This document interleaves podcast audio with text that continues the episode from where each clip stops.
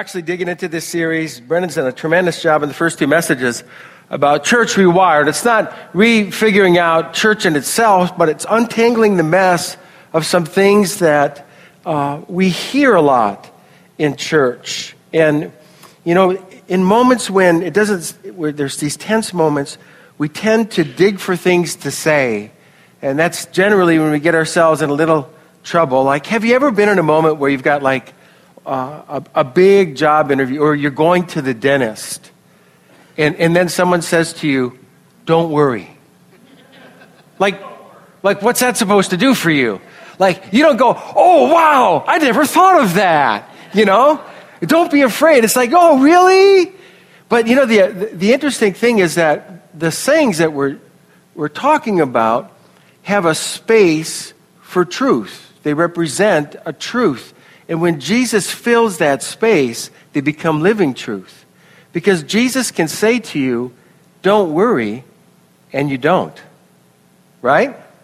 It's when his presence comes and you go, oh, and all of a sudden there's a, there's a grace and there's some amazing things that happen when we have an encounter with the person of truth. But we live in this zone where there's something wrong with everything, right?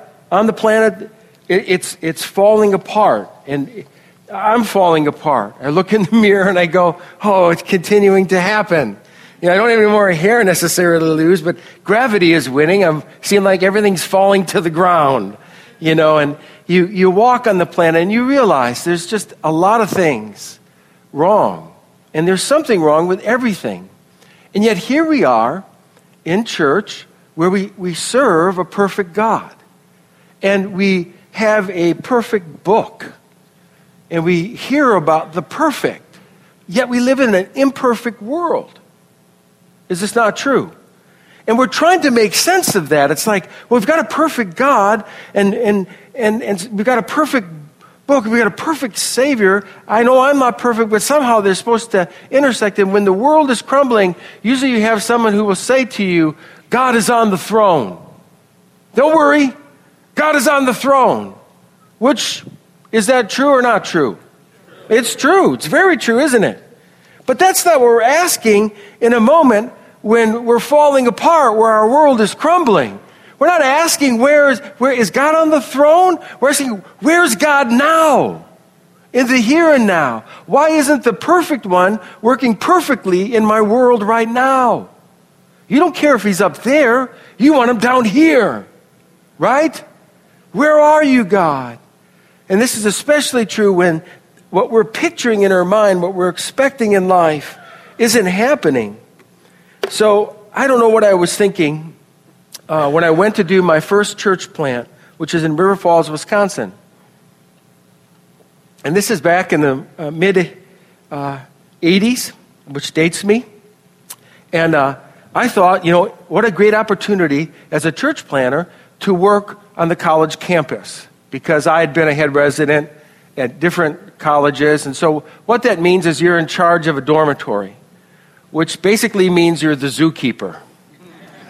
And I had no idea when we went to River Falls to plant the church, we're getting to know the people in the community. And eventually, you know, it's a small town, less than 10,000 people. They'd say, What are you doing in town? I would say, Well, two things. I'm working up at the campus, and I'm in charge of a dorm. And they go, Well, what dorm? And I would say, Johnson Hall. And they, they would turn as white as this sheet of paper. Every single person. So finally, I asked the person, I said, Why does everyone turn white when I say Johnson Hall? And they said, Johnson Hall is Animal House. It is the craziest. It's the, it's the camp, it's the dorm closest to downtown, which means it's closest to the bars. In fact, there were two bars fairly close to the dorm. They might as well have named them Johnson Hall. And I said, Oh, well, it's a good thing I'm coming to plant the church. And they would, they had put together Johnson Hall and planting a church, and they, everyone would say this Good luck. so I thought, well, God loves a challenge. I had no idea. First of all, I, I, wanted to ask the chancellor, why do you bring freshman students, of which I was in charge of 330 freshman students, freshmen, First time away from home, people. Get the picture. I'm in charge of them. 330 kids are now yours. for two weeks they'd have them come and register for classes. It doesn't take two weeks to do that. So what would they do with their two weeks time? And the drinking age was 18. Guess what, people? Did Mark sleep? No. We had more fire alarms than Carter's has liver pills. I mean, and I broke up night fights. I had uh, someone who was breaking into cars. I had uh, people that I had someone come down. This is how I knew I was destined to be a couples counselor. Someone's pounding at my door. They're drunk out of their mind. It's 3 a.m. Me and my boyfriend had a fight. I need to talk to someone. Someone said, Talk to you. Ah! So I can remember walking and just going, God, I thought I was coming to plant the church. You brought me here to kill me. I can't believe it. I didn't want to hear God was on the throne. I wanted God to be in Johnson Hall. Right? Can you relate to this when something in your life is just not, you know, it's not matching up and you go, oh, what is going on here? And the apostle that we're going to take a look at, he, he's he's in a place again. He's been here before, but this is different. The Apostle Paul now realizes his time's at an end. He's, he's, he's feeling the fulfillment of his ministry. And he's been imprisoned by Nero, who Nero makes Hitler look like a schoolboy. The, the Fox's Book of Martyrs, when you read the things he did, he would take living Christians and he would wrap them in a freshly killed carcass of an animal and then he'd throw them into this big pen with wild dogs. So you literally get mauled by these wild dogs. He would baptize them in wax, take them out, stick them to a tree, and then set them on fire and let them burn all night. He was a seriously perverse leader and he was taking all of his wrath for the burning of Rome out on Christian people, and Paul is now in prison there. And he's awaiting the end. And you know, if you want to talk to someone about how do you endure suffering, how do you walk through hard times, the Apostle Paul is the best person. I mean, when you read about his introduction into the gospel, Uh, Ananias tells him, he's told by the Lord, tell him that he's called to enter into suffering for my name. Just look at the list of suffering that he talks about. Rarely does he bring it up, but the Corinthian church says that he's kind of a mishmash of, you know, he's not that important. Listen to this. Five times I received from the Jews the 40 lashes minus one. From the Jews, do you think they were little love taps people? No, they took all their anger and rage out. Three times I was beaten with rods. Once I was pelted with stones. By the way, after he was stoned, he got up and went back into the city and preached. That, that's someone who's rock solid. No pun intended. Three times I was shipwrecked. I spent a night and a day in the open sea. I've been constantly on the move. I've been in danger from rivers, in danger from bandits, in danger from my fellow Jews, in danger from the Gentiles, in danger in the city, in danger in the country, in danger at the sea, in danger from false believers. Holy mackerel! I have labored and toiled and have often gone without sleep. Me too, Paul. River Falls, Johnson Hall. I have known hunger and thirst and have often gone without food. I've been cold and naked. Besides everything else, I faced the pressure of my concern for the churches. That's a list. Anyone compare with that? You know, sometimes when you're sitting around the table and you say, Oh, yeah, one time I got this bad cut, and they go, Oh, that ain't nothing. You know, and you say, Look at this one. You know, Oh, that's nothing. You take off your shoe. Look at this. You know, no one's got to look at Look at this list like Paul, right? It's an amazing list. And yet, through it all, Paul is learning something that he's passing on to us, and all of us need to learn this. It's very important. You see, Paul had learned to give over instead of give out. Paul had learned to give over instead of give in. In each step, he is walking out and working out eternal life. And he's becoming more and more convinced that God has him. He's saying, God is saying to him, I've got this. And so he's at this end. Nero the madman is planning his doom. He's probably got some nights where he goes, I didn't think it would end this way. Ever say that? I didn't think, I didn't think this would happen. I didn't, I didn't know it would work out like this. But as he pens this letter to his true spiritual son, he writes this. Yet this is no cause for shame. Why, Paul? Because I know whom I've believed and am convinced that he is able to guard what I have entrusted to him until that day. He tells Timothy keys that we need to know when we hit hard times. He says, I know whom I believe. I know. And not, not only do I just know him in a way that's just like, oh yeah, I know two plus two is four. I know in a way that I am convinced of what, Paul? That he is able to do what? To guard everything you put in his hands until that day. And there's this synergistic cycle that you see in this passage where Paul is saying, as I know him, as I go through, as I'm shipwrecked at sea, as I'm going through this hard time, as I'm struggling through, there's this convincing that happens. Have you noticed in your Christian life? I, I remember, you know, you, you go, you have that first honeymoon phase with Jesus. Do you remember that? Everything is, everything's new. You just think, man, walking on water is nothing. Jesus is so good. And then you bump into your first serious trial. Do you, are you reading me? You getting this? And you think, oh, what's going on? And you wonder, doesn't God love me anymore? Am I lost? Did I do something really, really bad? And He's punishing me really, really a lot. And you, as you go through it, you realize, no, in this situation, He's teaching me perseverance. He's teaching me patience. You ever pray for patience? Buckle up. We're talking in staff about what does it look like for us to be a safe place, to really be a safe place.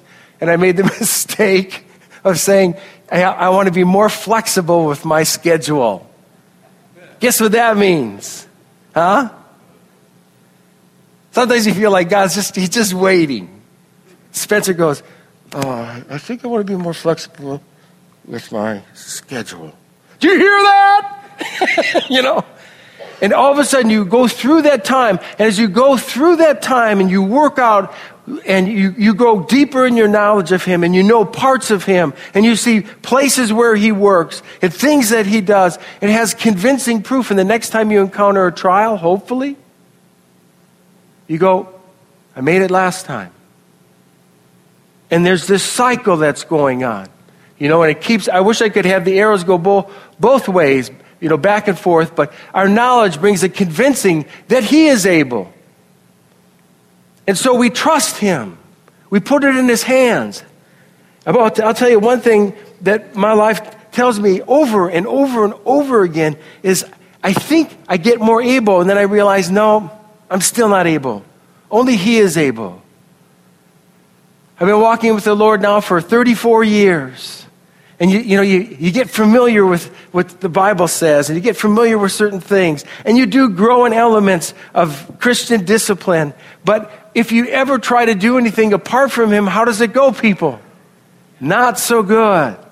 A guy goes, Well, let's do it together, son. And so, what we find as we live life is that there's these gaps that we have to jump. And all of them come to us in ways, you know, the seasons of life. I, I, I did not want to get old. I voted to be the first Peter Pan of biology. You know, let me, let me be forever young. Anyone else hoping that? Well, that didn't work, right? And, and part of it is you just start to realize there, there's certain things as you get older, you really get the idea that you're not in control. And you know, as much as we as Christians say, I know that, I realize that, we hate that, don't we? We just, we just don't like the feeling. And, and there's this thing that we, we know in part. So when we encounter these gaps in life, we, we only know a part of it, and we're only looking at a part. And at these moments when we're confused and we're distressed, those are moments when someone usually comes along and says, God's on the throne. And you don't argue that, but you don't care if he's on the throne. You want him here, now. And our perspective in a moment like that is a little bit like this it's turned upside down. The Mona Lisa looks the same until you get the right perspective and you go, wow. And sometimes when you're facing these gaps, we've got this perspective. Maybe we think that maybe God's not there, God doesn't care. I must be really bad. I'll be the first one, you know, that, that suffered here alone and he left me. And we get stuck in the really difficult things in one place that doesn't help us. And Paul doesn't address that from the lonely jail of King Nero. This is the one place that gets stuck and doesn't move us through to our faith. It's the why place. Why? It's okay to ask it. It's normal to ask it. Why, God? Why me? Why now? Why that? That's normal, is it not? We all do it. God's not afraid of the why question. But the why question is not what's at stake. It's not what God is doing. It's not what He is going to bring us. The release is the why is not going to do that. You see, we're in a place where we're realizing all I know is this little square. And God is saying, What I want you to know is me in this moment. I want you to know me in a way where you realize that I will never leave you. I want you to know I am with you until the very end. I want you to know me in this instant. It was William Booth who started the Salvation Army, and later on in his ministry, he became blind, and a lot of his friends were saying, Well, don't worry, God's on the throne. You know, that's not going to help him. But in the moment, what he said is, Well, I've known what Booth can do with God with his eyes. We're about to find out what Booth can do with God without his eyes. The why question wasn't going to move him on. It was more the question of, God is with me. And are you convinced that He is able? Are you sure? Now, these moments where our world gets rocked, they start relatively early in our life. All of us probably went through this where we feel the very earth beneath us shifting. It's when we learn to ride a bike. Remember that? One of my children, who will remain nameless lest they kill me, when they were learning to ride a bike, they would go into full fledged panic.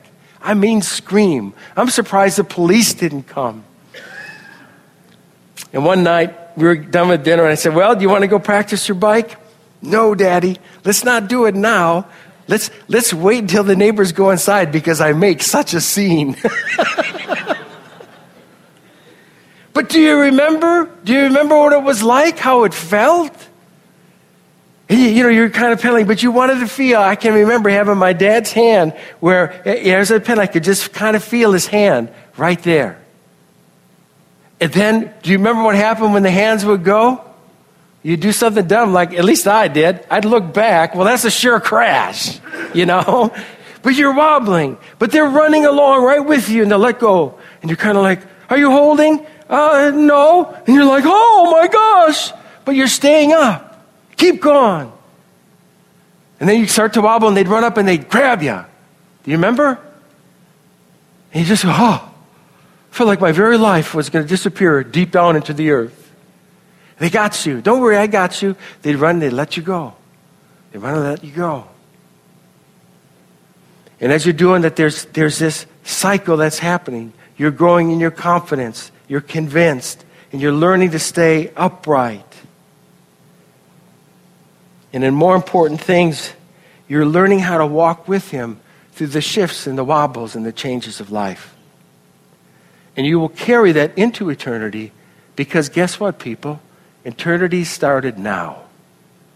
What you are walking through, what you are learning, what you are embracing, what you are holding Jesus' hand through, you will carry into the next phase. And it deepens you in a way where eternal life is wrought out into your soul. Because this is what Jesus says. He said, Now this is eternal life, that they know you. And in those moments where you feel like the, the, the bike is wobbling, oh no, what's going to happen to me now? All of a sudden you feel the hands of the Savior. I got you.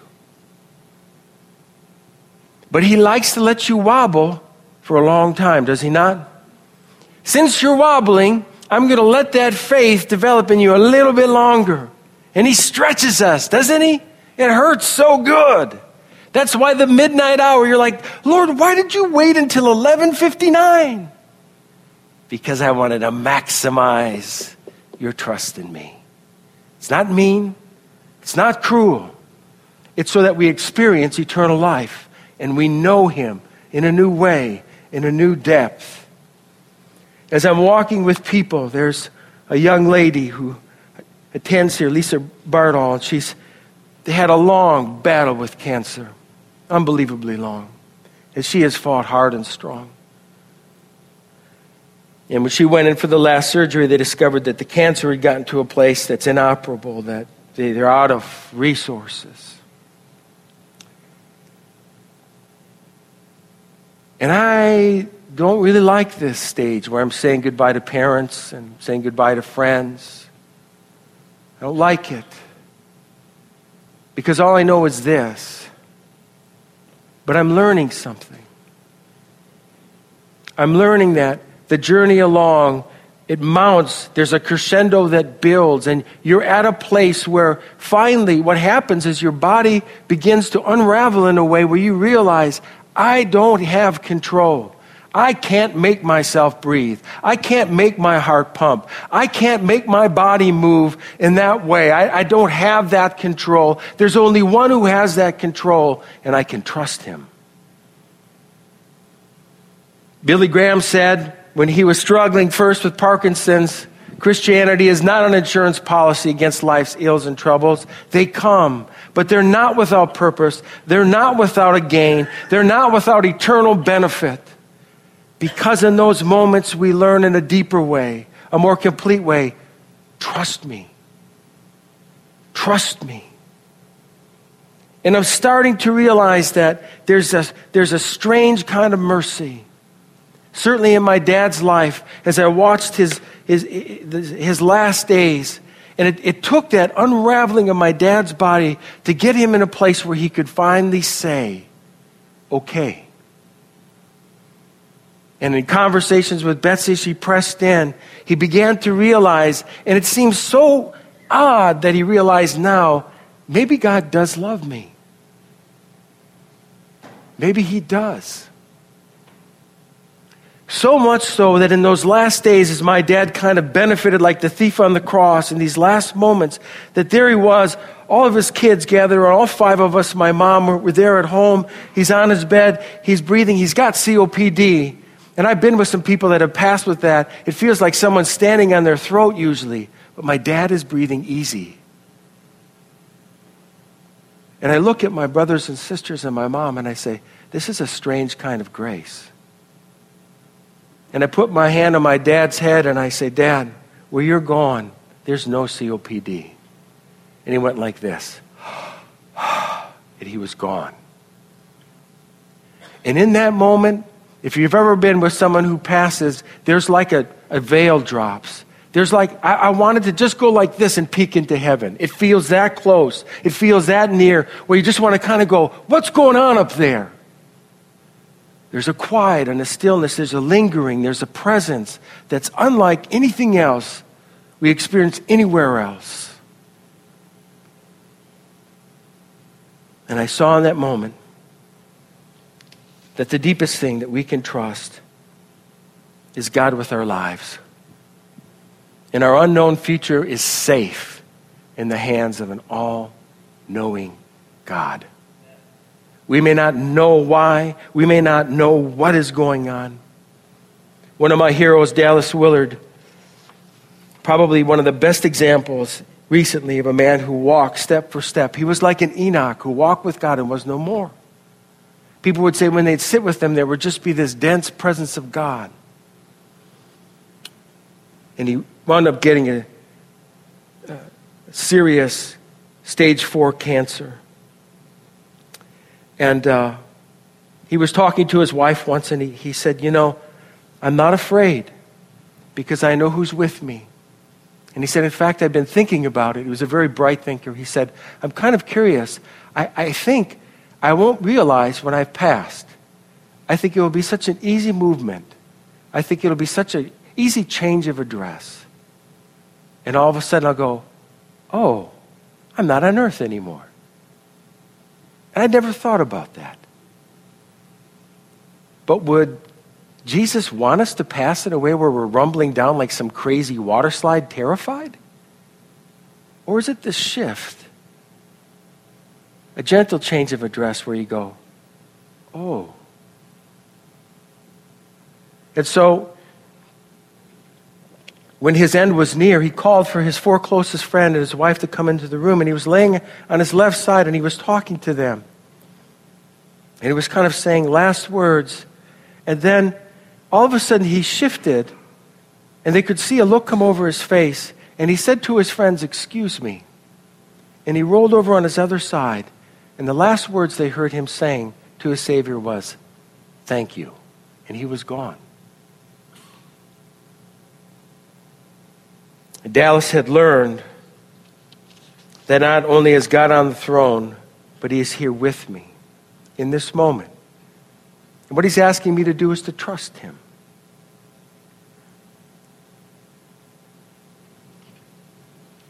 One more thought. The question is, what do we do with the saying like, God is on the throne? It's not so much about when we're going through it, it's like when we're watching someone go through it. I want you to think for a moment about Paul. I want you to think for a moment about the hardship he suffered. You saw the list. I want you to think about the loneliness he experienced. And then I want you to think about this guy, Timothy, who he's writing. He calls him his true spiritual son. Biblicists say that he started working with Paul when he was about 14 years old. Not altogether sure how old he is in this moment, but here's the thing he's with him. Timothy was the kind of young man that would risk going to prison to sit with his friend Paul, which meant risking his own neck because he was working for the same boss Paul was.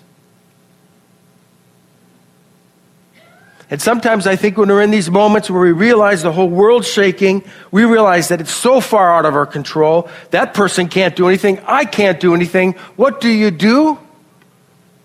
You do what Timothy did. You sit with them. Oh, what Job's friends could have done had they done this. And what's scary to me is when you read what they said, it sounds good. Doesn't it? But when the final exam hit, it wasn't so good, was it? and they had missed it. But what if they would have done what they did in the first week with Job? Just sat with them. With them. You and I carry the incarnate presence of God. And when you have a friend who is broken down, where their life has been shattered, where things that they could not imagine happen, the single best thing that you and I can do is come up next to them, sit down close to them, and be there. Just be there. And when we do that, we experience a part where wherever two or three are gathered in my name, where's Jesus? He's among them. It's not always what we say, it's where we sit. Would you pray with me? Lord, it's deep stuff. I don't really like talking about this, yet we need to. The reality hits crying out loud, I look in the mirror and I feel like, whoo, where did time go? And it makes me realize that I don't have brakes. I don't have a steering wheel. I can't put it in park. I'm not in control. Thank God you are. Lord, in our lives, let us become convinced you are able. And in the lives of our family and friends, let us also be a convincing proof as we sit with them. Be with us, Lord, as we worship. Some of us are carrying bad news, hard news. Some of us are thinking of loved ones. Some of us are going through something ourselves right now. And in this moment, in this hour, would you come with your spirit in a convincing way and do good. Help us to trust you. In Jesus' name, amen.